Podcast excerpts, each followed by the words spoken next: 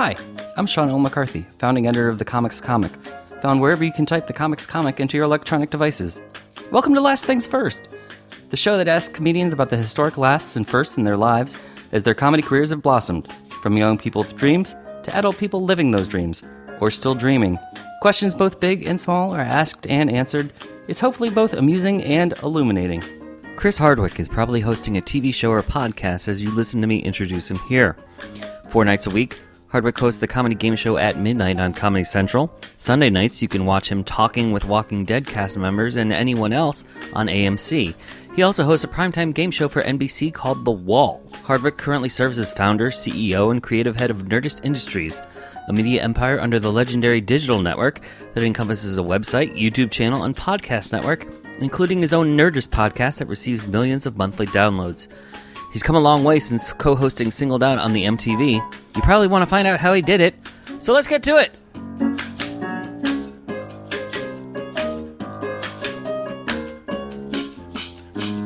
in your chair about 20 minutes ago. The Will Ferrell? Yeah, doing the podcast. Oh, wow. So you get Will Ferrell, and I get Chris Hardwick. Uh, you should. You probably should be a little disappointed by that.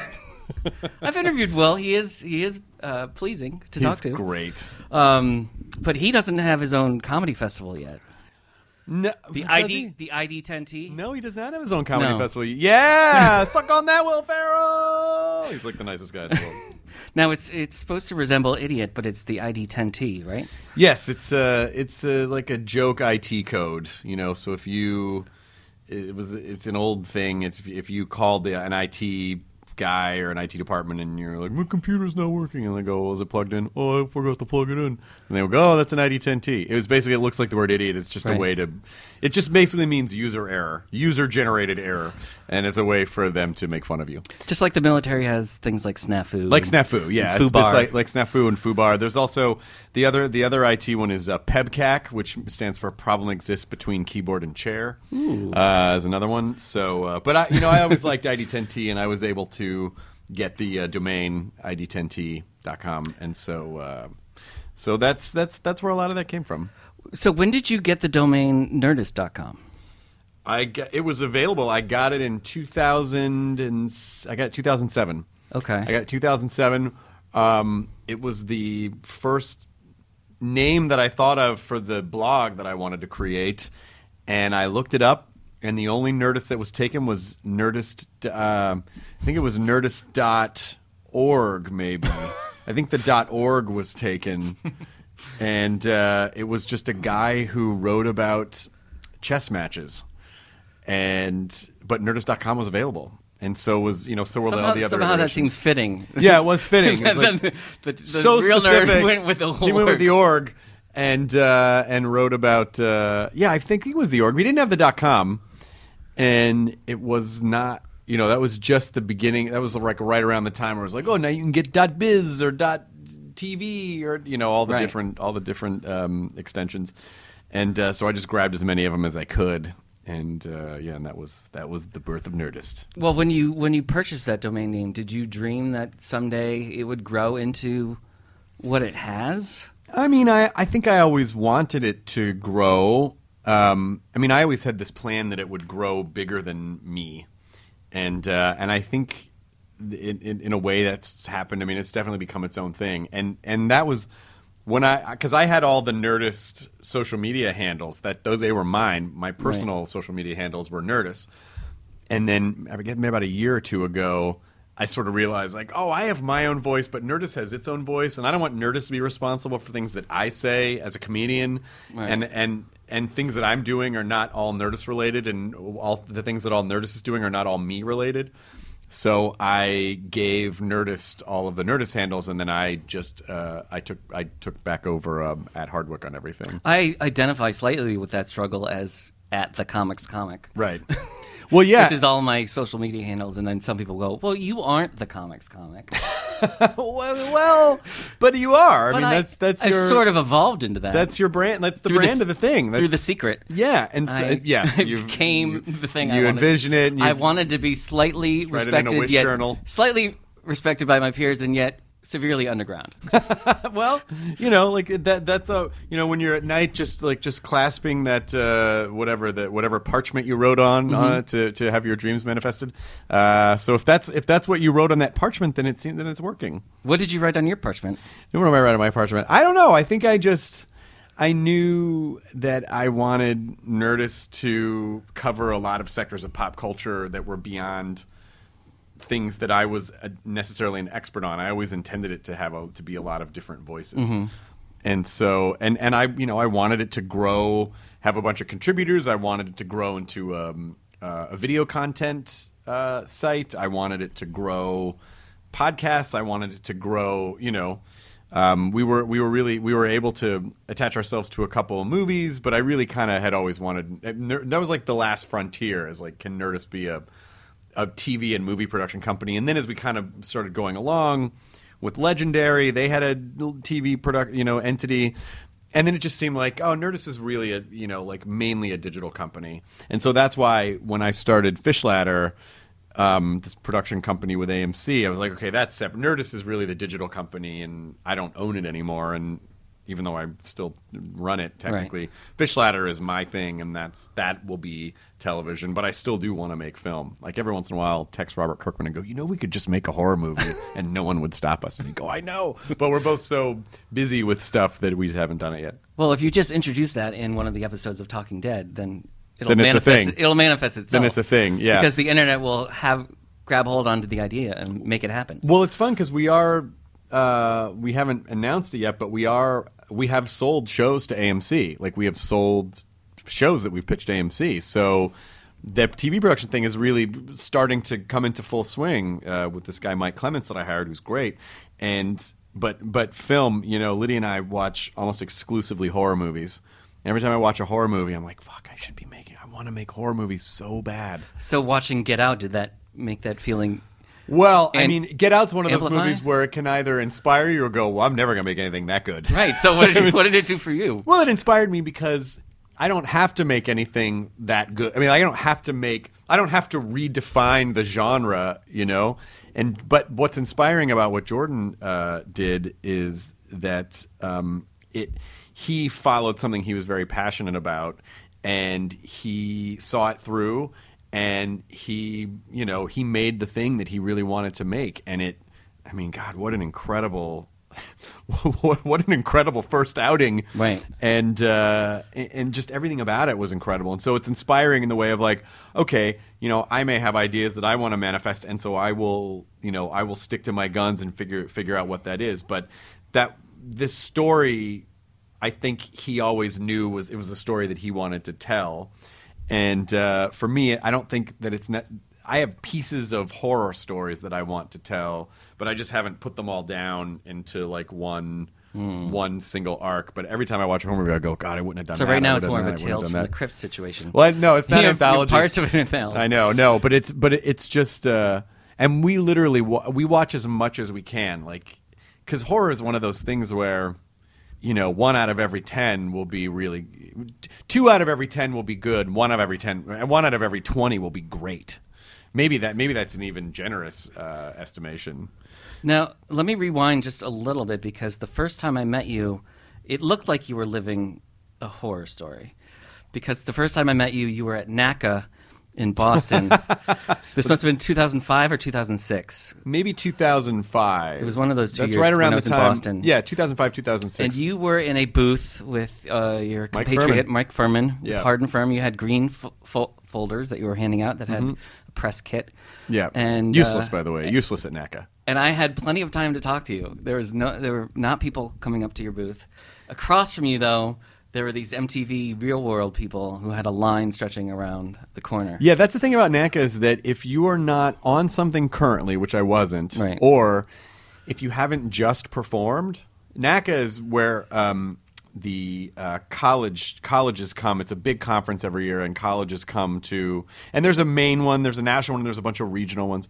And you go, and you if you're you if you're lucky enough to get through the audition process and submitting the tapes and everything, and then you get to perform there. It's great. And then in if you're great, they'll book you at They'll book all you. the colleges, and then year. and then you'll you know, you'll book all your shows for the year at colleges, and it's incredible uh, because it colleges pay really well, and you know it's like you kind of glide in, you do your show, you leave.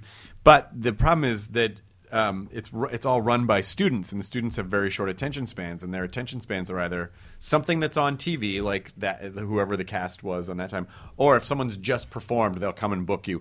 But if if it's not one of those two things, it's almost a waste of time because they're just not going to notice you because there's just too many other things for them that are in the front of their mind to notice. So we that was one year that we didn't perform and we learned like, oh yeah, don't go to NACA if you're not performing because it just wasn't. We just ended up spending a lot of money and not it didn't pay off.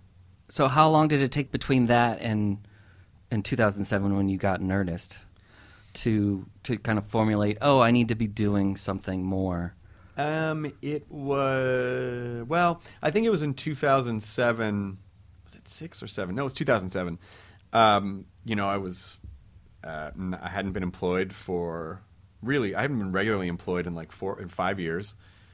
I think Shipmates was like my last regular employment, and I'd done a couple things here and there. I was in the first production of Rock of Ages, and I did like a CSI. I was like, it was very spare. I was not working a lot, and it was like after that NACA, I think I realized like, oh, I don't really have any prospects. Um, I think I was burned a bit by the post MTV world and Shipmates, and then and then also just my lifestyle. I had previously been a, um, a horrendous alcoholic, and so I quit drinking in 2003. And so I was really trying to rebuild my life. And but a lot of people still had this impression of me as being like you know drunk guy who used to work on MTV. Right.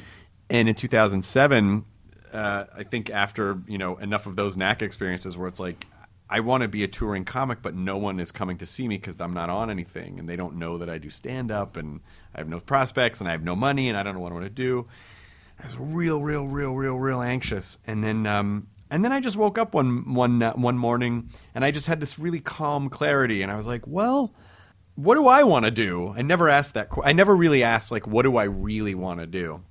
what am I good at? So I just looked at like, you know, by 2007, I had already had 12 years of hosting experience, and I had already been doing stand up for um, nine years at that point, and and I knew that I liked all of these things that you would classify in the nerd sphere. I liked all these things, so I just said, you know, I'm only going to work on things that I actually care about from now on.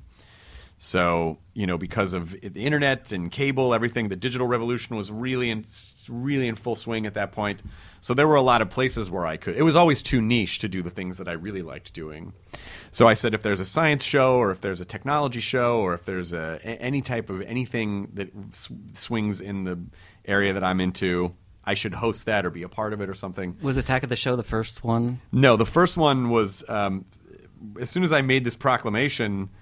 It's you know it's funny that you uh, said the secret. I didn't. I never read the secret. I know. I what haven't the- read it either. I know what the gist of it is though, and but once I had set this intention, l- within two weeks, this thing came along. Uh, that Wired magazine was going to do a science show for PBS, and I was like, "Fuck! This is exactly what I was talking about." and I I just went after it really hard and I knew that there wouldn't be anyone else who had as much experience as I had. And all that experience just means I know how to be me on camera and still get the information across. And I know that my voice is very much in line with Wired's voice. I felt like it was very much in line with Wired's voice. And so I got the job, met all the Wired people, became friends with them, started writing at Wired, contributing at Wired, and that show only lasted 10 episodes, but when it was ending, they had me do guest gadget review on Attack of the Show, and the guy who had been doing it took a job somewhere else, and then at the end of 2007, I had a job at G4. So it was, and I had wanted to work at G4 for the past few years, but I never had it. I didn't know anyone there. I never had a way in. So it actually, it all worked kind of the way that I had wanted it to. And then shortly thereafter, Nerdist kind of kicked into like I really I launched it, and you know, and G4 had no problem with me promoting it on the because they weren't really paying anyone that much. so they were very cool about Right. like, you know, you can take other jobs, you know, you can promote your thing, you know, we understand. They were very cool about that, and so it was a really great place to work. And then that's that's where everything launched. But you had Nerdist for a couple of years before you actually started podcasting. I had it. Yes, I. Yes, that's true. It was about a year and a almost two years, about a year and a half, almost two years before the beginning of 2010 is when we started the podcast. Is that around the time that um, I remember you filmed a, a Comedy Central pilot in New York, and we talked then? Yeah, And it was uh, vaguely similar to At Midnight but I- eerily similar, but com- because it had comedians riffing on the. it was called Tonight's Funniest. Yeah. and uh, and let's see who was on that. Fuck. Sherrod Small and Christian Finnegan, I think. Was Christian Finnegan on it too? And uh, There were f- Uh, I think there were four comedians on the panel. Let me see if I can remember who else was on that because it was a really interesting lineup of. Uh, but as I'm looking for that, yeah, it was me hosting, and there were. It was supposed to be a, a daily show, and there were you know comedians sitting behind a desk, and it was just going through the day's funniest stuff. Now that show was created by someone else, and I I did not create the concept for At Midnight. That was created by a company called Serious Business, so they were Right. completely separate uh, completely separate entities. And at the time, I thought, yeah, Comedy Central should do a daily comedy show. It was, there wasn't the game element really. It was just, it was very loose, Right. Even looser than There at weren't Midnight. points, There right. weren't points. There was no and it was just it was just people making jokes, uh, and that that's all it was. And uh, but what an incredible experience! And but then that didn't go.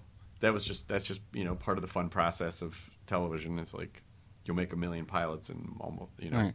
nine hundred ninety nine thousand of them won't go. Um, so You don't always end up with three or four shows at a time. you don't. that is a very rare, unique thing that happened, uh, and so I was very, I was very, very lucky. And uh, but I didn't, I didn't, you know, I didn't know. Oh, Joe DeRosa. Joe DeRosa was one of the Okay. comics too. So uh, I didn't, I didn't know what was going to happen with that, and nothing was the answer. Nothing happened with that. But you know, it it did pave the way, and then ultimately.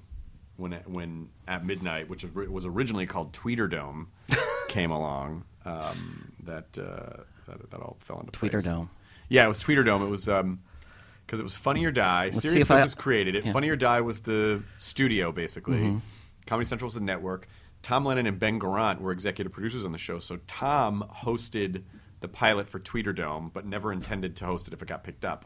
So it was Tom Lennon was the host. Mm-hmm. It was very much like an Iron Chef style thing. Um, the comedians were Natasha Leggero, Kumail, and Weird Al, and Sarah Underwood was the co-host. Oh, And but it was all Twitter-based games. right.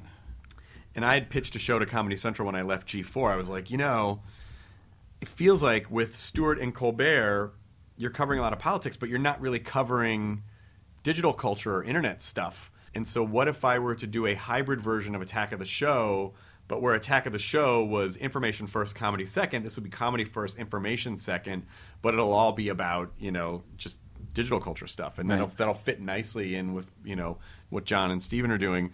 And so, we did the pilot.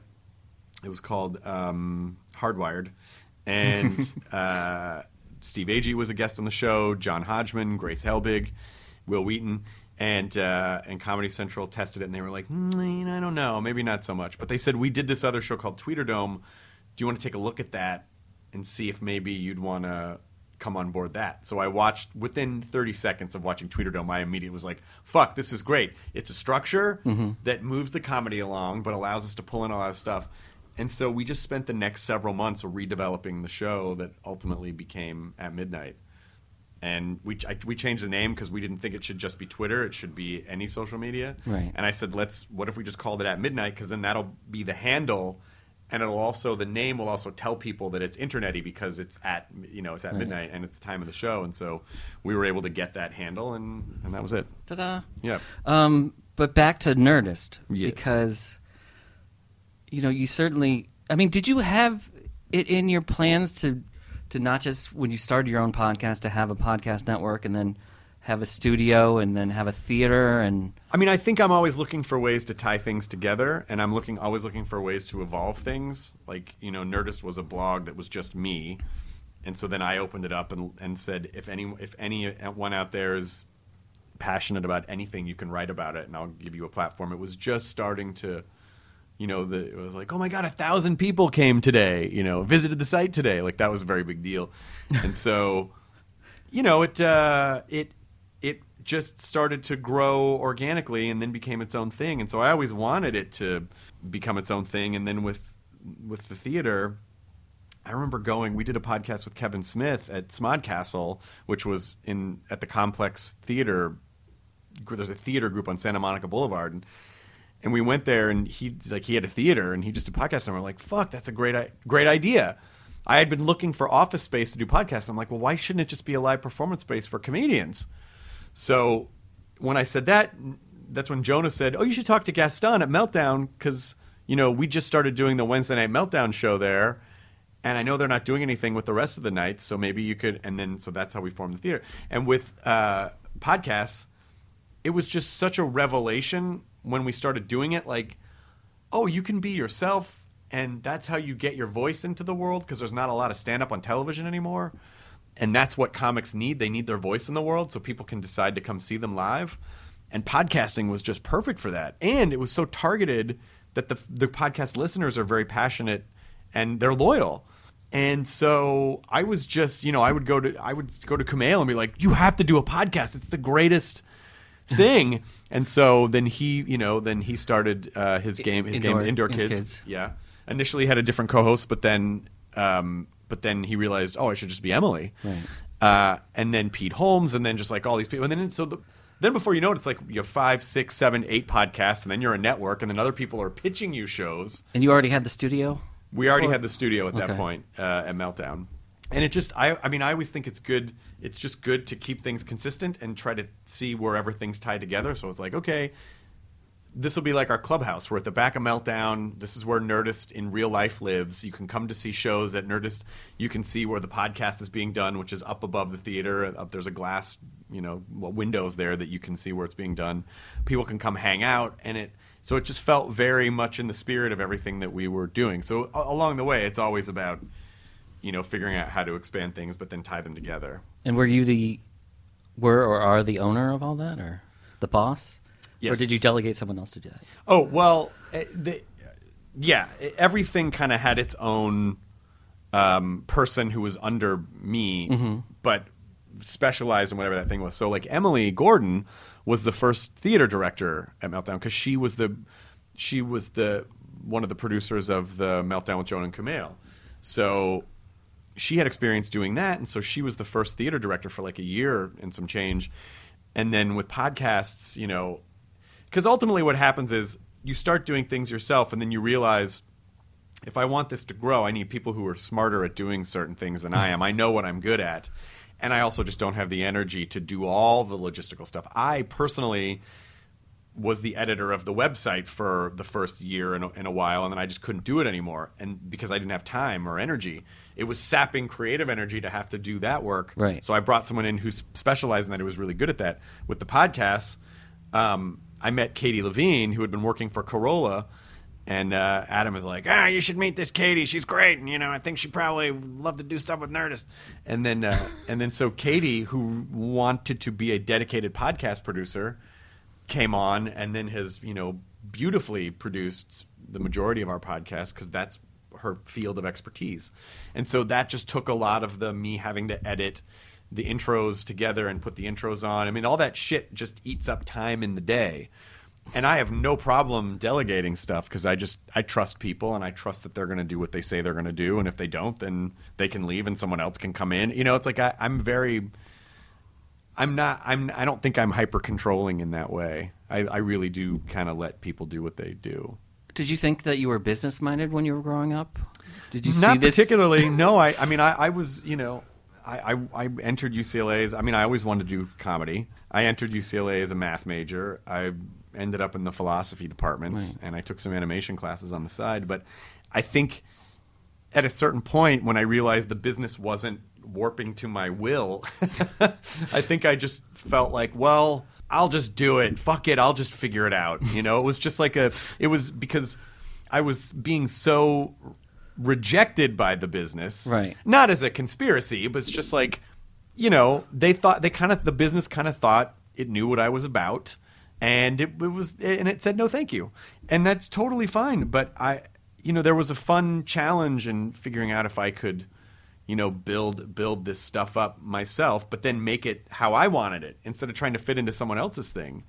I guess I realized along the way, like, oh, if I have a direct relationship to the audience, then I can sort of amass the audience, and then and then I- just I don't have to worry about anyone else telling me what to do or telling me I'm not leading man enough or I'm not funny or I'm not handsome or I'm not you know whatever it is whatever million ways the business tries to reject you Sure. And um, so that that's really all it was. But then at a certain point, I did get involved with people who were specifically uh, business people to run more of the the business business stuff. Right, but the the idea that you're the feelings that you're talking about, plenty of people in show business have had those feelings, and then with technology of the past decade, been able to capitalize on doing their own thing. You're doing it right now. whether it's a web series or a podcast. But very few of them then have the the foresight or the willingness to be able to go, oh, well, there's more than just me here. There can be a whole network of me's, and Yeah. I can I can help steer this ship. I guess so. I think sometimes because stand up is a very entrepreneurial endeavor, stand up itself. I mean, you and I think anyone who is a stand up is equipped to start their own business in a way because stand up is really about you're the product really you go on the road and you're you're know comics are sort of like ad men you're pitching concepts to an audience and understanding how to relate to them on a human level and how to make them relate to you and you're in control of all of it and especially now because there's so little stand up actual stand up on television there's not i mean you know now netflix is you know flooding there's like a ton of stand up Right. There's a new special. Every, there's a new special every, every, week. you know. But before that, there was not a even Comedy Central. There's still it's not like there's a ton, a ton of stand up out there on, on television. So, you know, comics just had to figure out okay well i have to i have to be a marketer now and with social media i have to figure out how to get my name out there so that people will come see me so i think stand-ups are are all kind of trained to do it but i think where a lot of stand-ups can hit the ceiling is working with other people because you're so used to and you see that happen all the time when people make the choice between stand-up or sketch and improv stand-ups really do like to control everything and sometimes it's very hard for stand-ups to uh, work in a group because they're just used to being the only entity. And so you know but for whatever reason i don't have that like I, I like working with people and i am very collaborative and, and so it doesn't i don't have an ego about that stuff or i don't feel you know i don't feel like it's gotta be all me you know? Like even with that minute i don't give a shit who says the funniest joke. I just want the funniest joke doesn't matter if it comes from me or one of the panelists or someone shouted it from the audience so you know i just um, i just love comedy Well, but you know, I wrote something about you. Well, I'm- I'm writing lots of things about you because you're so busy now. But I remember writing a year in review, maybe five years ago, and I said you were on the verge of becoming a big thing. ah You're like the break. I think I called you like the breakthrough comedian of the year. nice And but I don't think I even imagined, and I wonder if you imagined that you would get to this point we're at now in 2017, where you have properties on multiple networks: Comedy Central, AMC, NBC. How'd that happen?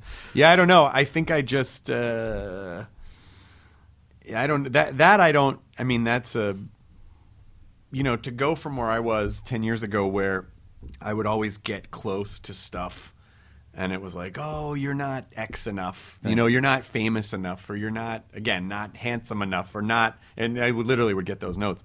Or you know, they're just gonna. I know you went through this whole testing process, but they're just gonna offer this to Joe Rogan. You know what I mean? Stuff like that. And uh, and so I think, you know, I just have an incredible amount of determination, and and I think when I decided to start building my own thing, I was like, well, I'll just if I just have the audience myself, then I don't need you. and I think sort of that attitude of like legitimately just feeling like, oh, I don't need like I don't need to do anything I don't want to do. Something about that makes people uh, something about that makes people go here. Do you want this thing? it, because I think I don't know when you're young and you first start out, there is a desperation where you definitely people feel like you want stuff and need stuff, and you Right. do. Or like I have to have all this accomplished by the time I'm 30. Right, and so, uh, or it's just I need to survive, you know, and it's very hard to, in a very natural way. But I think uh, it's when that desperation goes away, it just makes people, I don't know, want to give you things. I think I'm not, I'm not 100 percent sure, but I just think maybe it's this, maybe it's this old kind of thing deep in our biology that um, a creature that is needy we shun a little bit because we feel like, what's wrong with it? Why does it need things? What's wrong with it?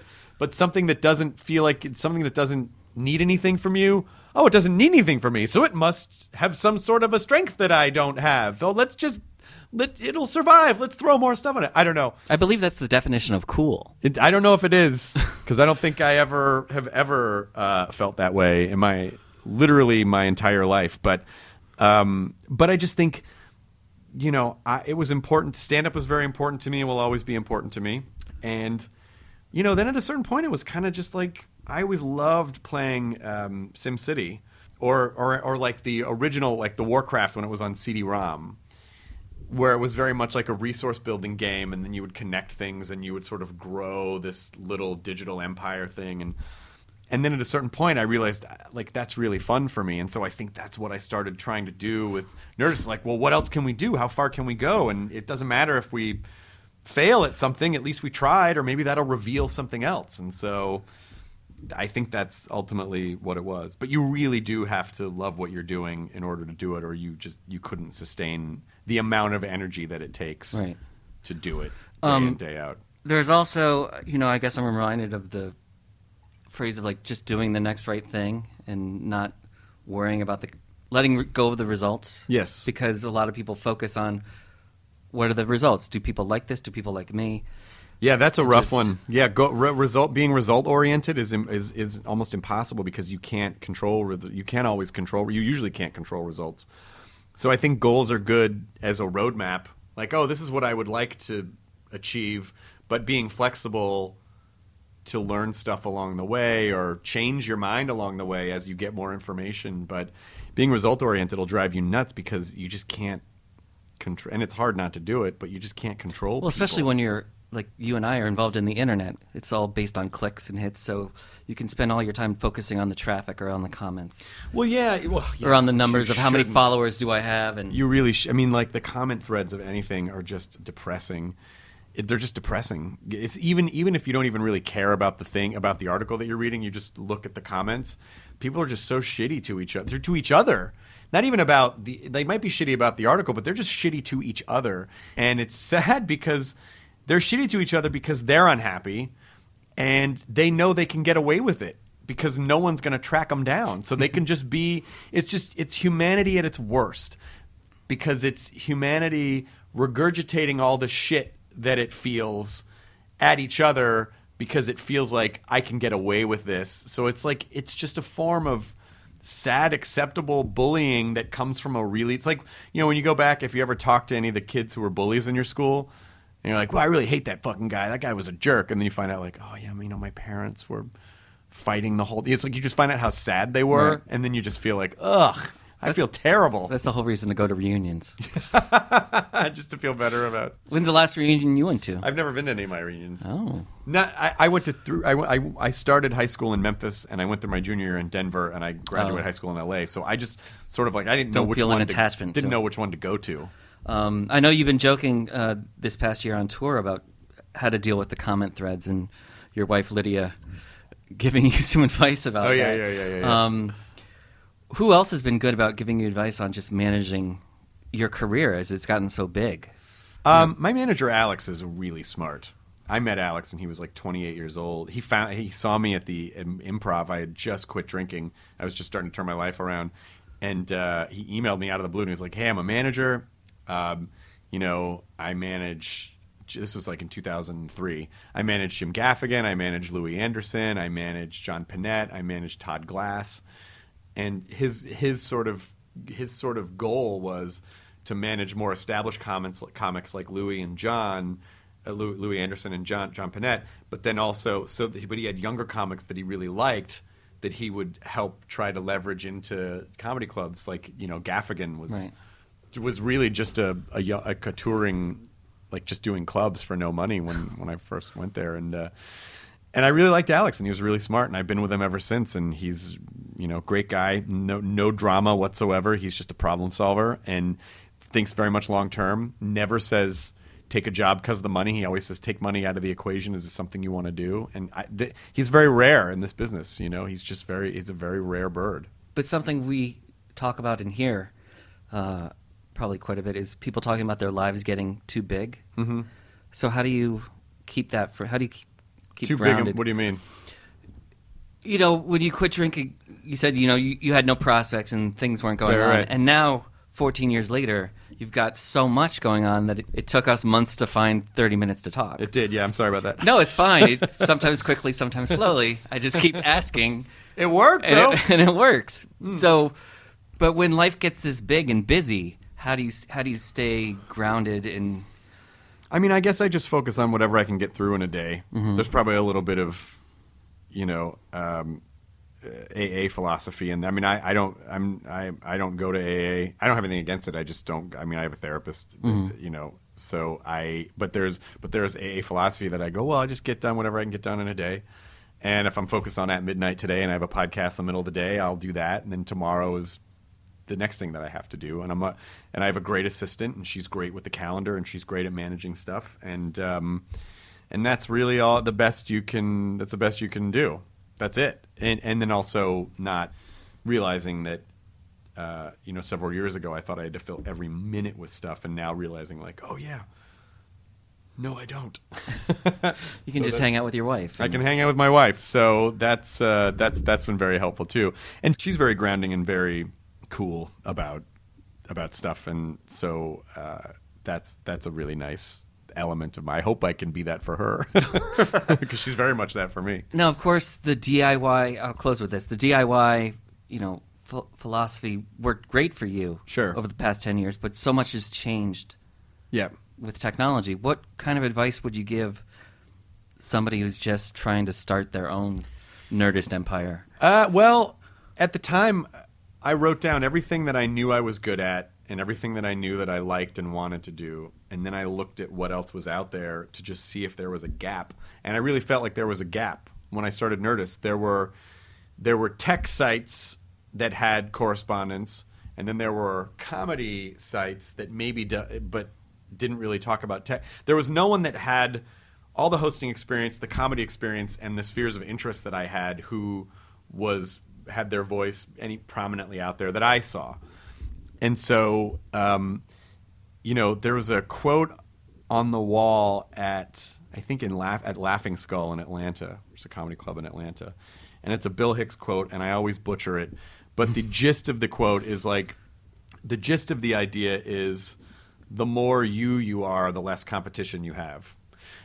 So it's sort of like if someone goes, "Why would I start a podcast?" Like, well, then if anyone said that, well, there's so many podcasts. Yeah, I know, but there's a lot of comedians too. But there's still comedians that start every day. You know, you Right. just they're not you, so you just have to be you, and however specific you are, and the more you know, the more you you are, instead of trying to be something to someone else, which was my big revelation in the business when I stopped trying to be something to other people and just was me for me.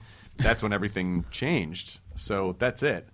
And you know, don't be afraid to look at businesses and see how other people uh, do stuff and ask questions and get advice and you know um, don't don't you're all you're always going to be a student always. So never never stop learning and never be afraid to try things. And and you know if you try something and it sucks or it doesn't work it doesn't matter. Just learn from it and do something else. I mean people's attention their memories are short.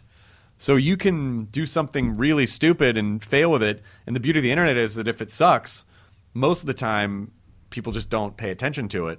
If it sucks so royally that it like memes, then maybe you can do something fun with that. I mean, there's Right. like there's you. It's very hard to Tay Zonday, Rebecca Black. right. It's very it's very hard to fail unless you just quit. Which if you don't want to, if you're not passionate about the thing anymore, then do something else. Well, thanks for not quitting, and thanks for figuring out how to be the one, the only Chris Hardwick. Well, I appreciate it. Thanks for always being very kind to me, and uh, uh, and thanks for you know not being annoyed by my constant presence on things. I appreciate it. Maybe you are, I don't know, but I appreciate that you've always been very thoughtful, and I do feel like you you really do. Um, you don't write in a way which I see a lot of sites do, which is like I'm going to try to show you how fucking how incisive I can be, how much I can take shots. I feel like you're very fair and balanced, and uh, and it's very meaningful in, in, a world where people are just trying to you know clickbait and um, you know just be shitty for shitty's sake because they think that's what that's what readers want. I I, re- I appreciate that that you do that. Thank you, Chris. Absolutely appreciate that. Thank you.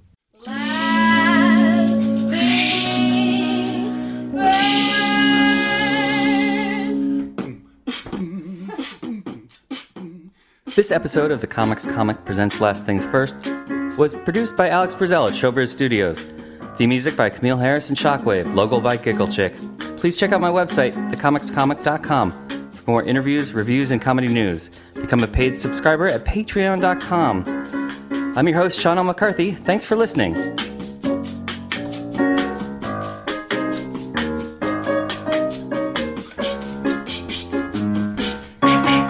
Last things first. Last things first.